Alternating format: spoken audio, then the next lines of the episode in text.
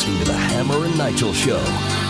Jason Amber's right over there. My name is Nigel. Special guests on the Drive, Hubler.com hotline. Tommy Pigott, RNC Rapid Response. Tommy, I don't know about you, but I think Joe Biden just clinched the GOP nomination for Trump with this indictment over the classified documents at Mar a Lago. Your 30,000 foot assessment of what you've seen play out over the past uh, 12 to 24 hours.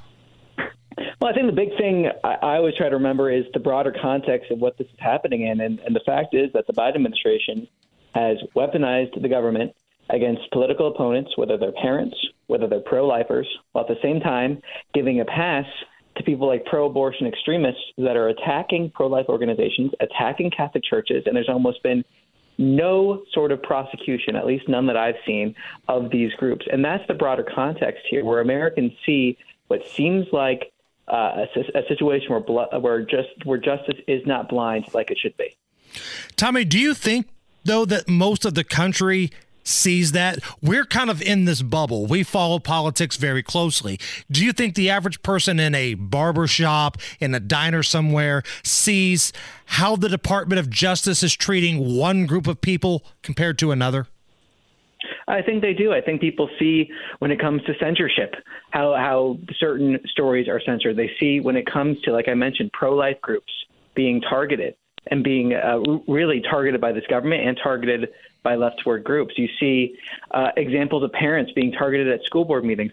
You also just see in your everyday life, if, even if it's not from the government, how there's certain things you're allowed to say, certain things you can't say, certain opinions that are, you're no longer allowed to have. The fact that the very concept of debate is now considered taboo in so many elements of society, uh, it's become the, the mode of the left now to try to silence opposition through force. That's what they do, regardless of what that force is. And I think most Americans see that, and most Americans have disdain for it because it's really anti-American in a lot of ways. And I think people are waking up. I mean, you know, just look what happened in Loudoun County, Virginia, and how they, first of all, the new governor there, and then you know, school boards across the country uh, have been changing, and and and I think people are also waking up to the fact there's such a du- double standard in this country. I mean, look at Hillary Clinton, what she tweeted out earlier today, bringing this back in the light of recent news, and it's a link to buy her hat that says, "But her emails." They're actively, I mean, literally actively she's bragging that she got away with the exact same thing that Donald Trump is being indicted for. They're bragging about it, and and they're I mean flipping us off. And I think people see that. Yeah, I completely agree. It's absolutely ridiculous. It just the arrogance of it, the complete and total arrogance of it is really it's it's striking, and I think it's actually horrifying for a lot of Americans. I mean, and the same arrogance that Joe Biden had when he was asked about the FBI document with the alleged bribery scheme that was detailed in, in it by a confidential human informant. Yes. Uh, he, he said, "Where is the money?" He flipped it. That was his flippant response. Yep. Where is the money? Well, have they checked the bank accounts? I mean, like there, there was ten, there was ten million dollars according to bank records discovered by the House GOP. $10 million that has gone from various foreign entities to Biden, their associates, and their companies, including while Joe Biden was vice president. So, where is the money? What, a, what an arrogant response when bank records, according to the House GOP and their report, have been uncovered showing a money trail. It's such arrogance, and I think Americans are really horrified by it. Where's the money? Hunter probably blew it on hookers and blow. That's where the money went. Uh, we're speaking with Tommy Pigott, RNC Rapid Response Director. You can see some of his work at RNC Research. Uh, so, again, if you try to explain to somebody, all right, I want to make a movie, I want to make a movie where the sitting president goes after his political rival the former president, and the attorney general is going to be a jilted lover because he didn't make it into the Supreme Court and he blames the Republicans. And then the special counsel is going to be a leftist whose wife was a big donor to the current president and also worked on a documentary for the first lady of the president two presidents ago. Like, the more you say this out loud, you start to understand how absurd this is. I mean, it just is every single layer of this just becomes more and more and more absurd. It really is. It's shocking. And then it's also the fact that the media is refusing to put this in the broader context of all of the different Hunter Biden corruption and Biden family corruption, all the different classified documents that Joe Biden himself had Uh, and the flippant response he gave there saying the classified documents were by his Corvette in his garage and therefore safe. When we now realize that almost every single member of his family had access to his garage and seemingly free access to his garage.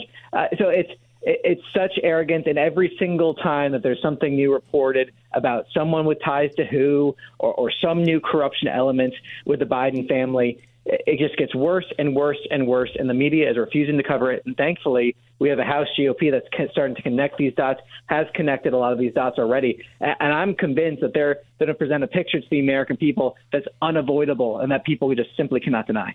And Tommy, I'm not going to sit here and act like Donald Trump was perfect throughout this whole thing. Donald Trump made some mistakes. Donald Trump could be in trouble. I think a lot of people understand that. But all I think people are asking for is a fair ball game here. If you're going to go after Donald Trump for this, okay, then go after Donald Trump's rival as well because you've got stuff on Joe Biden. You've got stuff on his crackhead son that was using his old man's office to get cash for a little pay for play.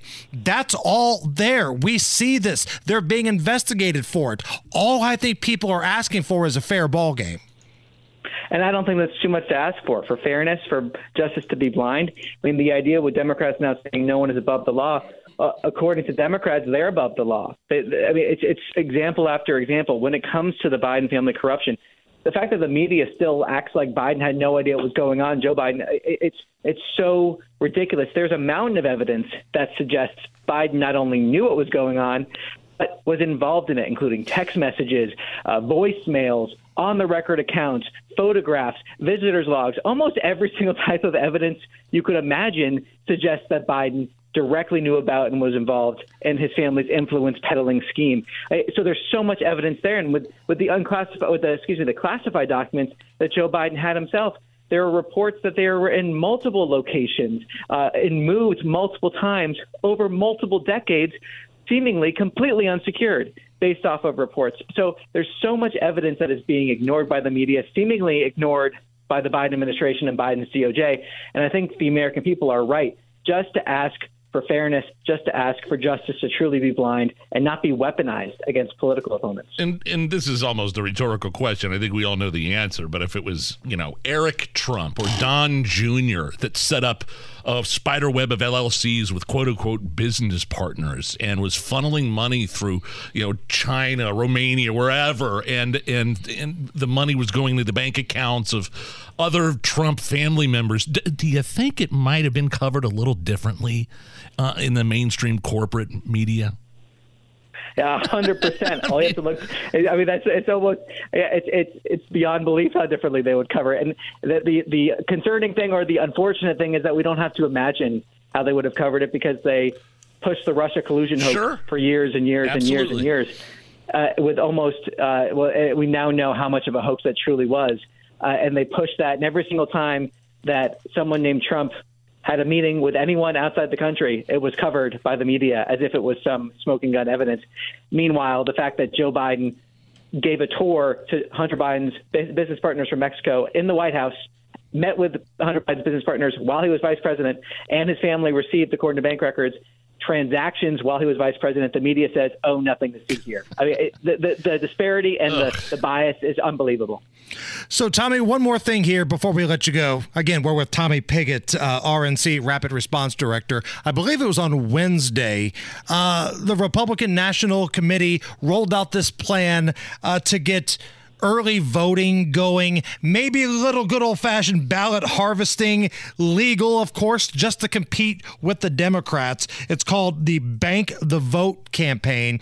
We talked about it. We played the soundbite of Ronna McDaniel talking about why this is important is this the right time? Like, should this have been something, Tommy, that started a year ago, or is now the right time to start this Bank the Vote campaign?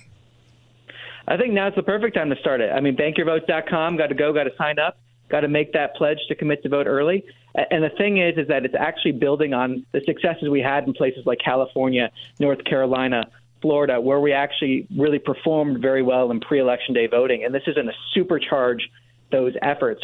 So it's a two-part program. You commit to banking your vote online, and then you can sign up to be a poll watcher, a poll observer, and help in our really unprecedented effort to protect your vote as well. And I, I think now is an extra important time as people might be feeling discouraged about the state of the country with all these crises and all these news developments. That one of the best ways to start fighting back, and it's so easy to do, is to go to bankyourvote.com, get involved, join the team that's going to beat Joe Biden. I think that's essential for them to take back our country. Give us a little behind the scenes look here, if you can. How much time and strategy has been focused on the fact that, whether you like it or not, the Democrats have been really good with mail in voting and ballot harvesting? Well, a lot of the laws have changed in several key states, and there is that gap. So it's incredibly important that we bridge that gap. And so there's been a lot of time really working on state specific efforts to bank your vote because the laws change from state to state, whether that's how you vote early or what election integrity laws they have on the books. So, really, state specific information, working with local parties, working with local stakeholders to really build this out. It's going to be something that we continue to build out going forward. So, a ton of time, effort has gone into this, and with a lot of input from people around the country. Uh, and it's, that's just something that's going to continue. We're going to continue building on it, and it's incredibly important. If we bank our votes early, if Republicans come out early, we're going to win. The last, the last, uh, uh, sometimes Republicans like to wait till the fourth quarter, put points on the board when there's all those other quarters uh, that we can score. Mm. And so we need to be putting points on the board the entire time. We no longer have election day. We have election season, and Republicans need to bank their votes early. Tommy Pigott, RNC Rapid Response Director. As always, we appreciate the chat. Hey, thanks for having me on. This is the Hammer and Nigel Show.